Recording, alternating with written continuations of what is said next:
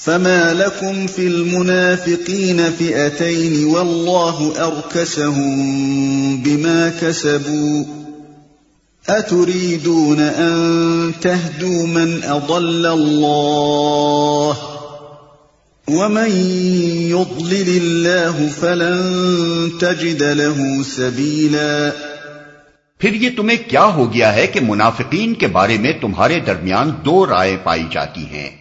حالانکہ جو برائیاں انہوں نے کمائی ہیں، ان کی بدولت اللہ انہیں الٹا پھیر چکا ہے۔ کیا تم چاہتے ہو کہ جسے اللہ نے ہدایت نہیں بخشی، اسے تم ہدایت بخش دو؟ حالانکہ جس کو اللہ نے راستے سے ہٹا دیا، اس کے لیے تم کوئی راستہ نہیں پا سکتے۔ تمہارے درمیان دو رائے پائی جاتی ہیں۔ یہاں ان منافق مسلمانوں کے مسئلے سے بحث کی گئی ہے، جو مکہ میں اور عرب کے دوسرے حصوں میں اسلام تو قبول کر چکے تھے، مگر ہجرت کر کے دار الاسلام کی طرف منتقل ہونے کے بجائے بدستور اپنی کافر قوم ہی کے ساتھ رہتے بستے تھے اور کم و بیش ان تمام کارروائیوں میں عملاً حصہ لیتے تھے جو ان کی قوم اسلام اور مسلمانوں کے خلاف کرتی تھی۔ مسلمانوں کے لیے یہ مسئلہ سخت پیچیدہ تھا کہ ان کے ساتھ آخر کیا معاملہ کیا جائے۔ بعض لوگ کہتے تھے کہ کچھ بھی ہو، آخر یہ ہیں تو مسلمان ہی۔ کلمہ پڑھتے ہیں، نماز ادا کرتے ہیں، روزے رکھتے ہیں، قرآن کی تلاوت کرتے ہیں، ان کے ساتھ کفار کا سب معاملہ کیسے کیا جا سکتا ہے؟ اللہ تعالیٰ نے اس رکو میں اسی اختلاف کا فیصلہ فرمایا ہے۔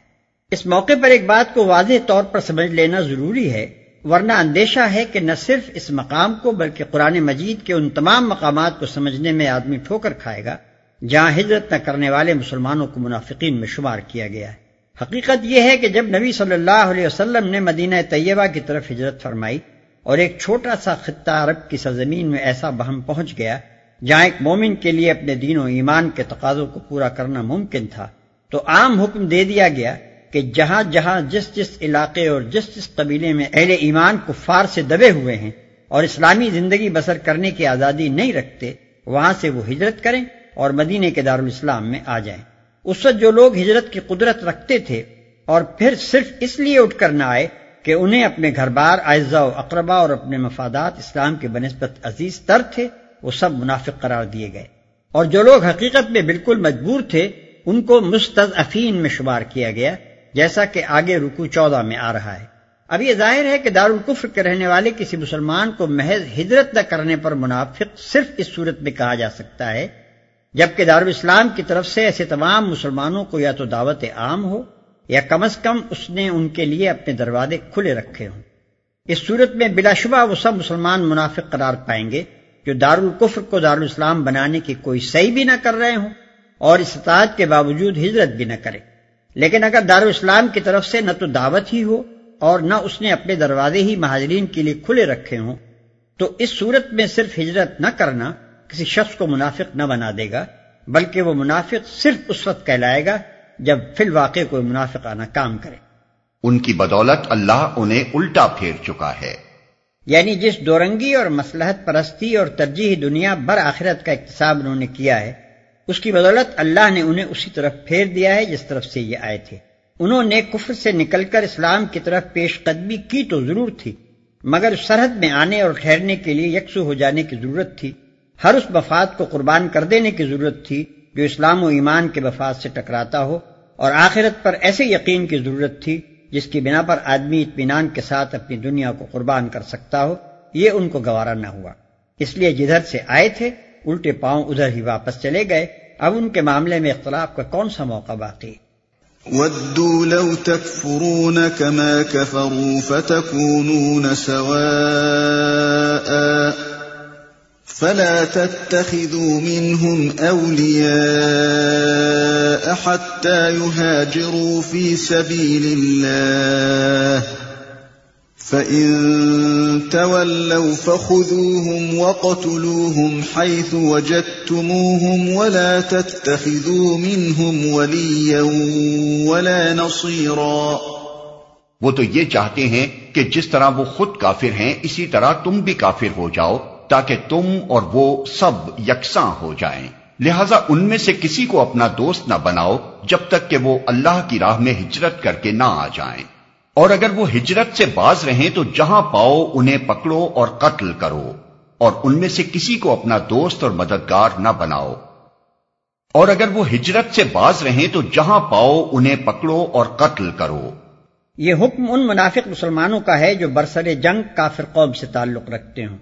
اور اسلامی حکومت کے خلاف معاندانہ کارروائیوں میں عمل حصہ لیں۔ إلا الذين يصلون إلى قوم بينكم وبينهم ميثاق أو جاءوكم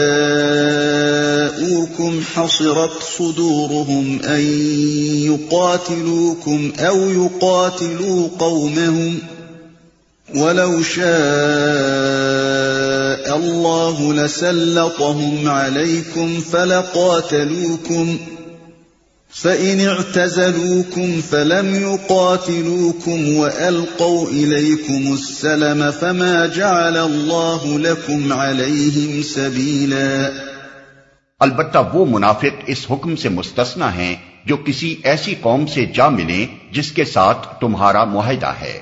اسی طرح وہ منافق بھی مستثنا ہیں جو تمہارے پاس آتے ہیں اور لڑائی سے دل برداشتہ ہیں۔ نہ تم سے لڑنا چاہتے ہیں، نہ اپنی قوم سے۔ اللہ چاہتا تو ان کو تم پر مسلط کر دیتا اور وہ بھی تم سے لڑتے۔ لہذا اگر وہ تم سے کنارہ کش ہو جائیں اور لڑنے سے باز رہیں اور تمہاری طرف سلو آشتی کا ہاتھ بڑھائیں، تو اللہ نے تمہارے لیے ان پر دست درازی کی کوئی سبیل نہیں رکھی ہے۔ کسی ایسی قوم سے جا ملیں جس کے ساتھ تمہارا معاہدہ ہے۔ یہ استثناء اس حکم سے نہیں ہے کہ انہیں دوست اور مددگار نہ بنایا جائے، بلکہ اس حکم سے ہے کہ انہیں پکڑا اور مارا جائے۔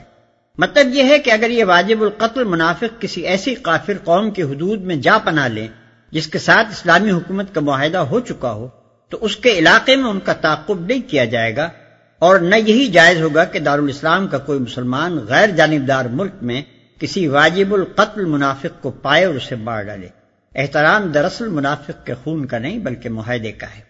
ستجدون آخرين يريدون أن يأمنوكم ويأمنوا قومهم كلما ردوا إلى الفتنة أركسوا فيها فإن لم يعتزلوكم ويلقوا إليكم السلم ويكفوا أيديهم فخذوهم وقتلوهم حيث ثقفتموهم وأولئكم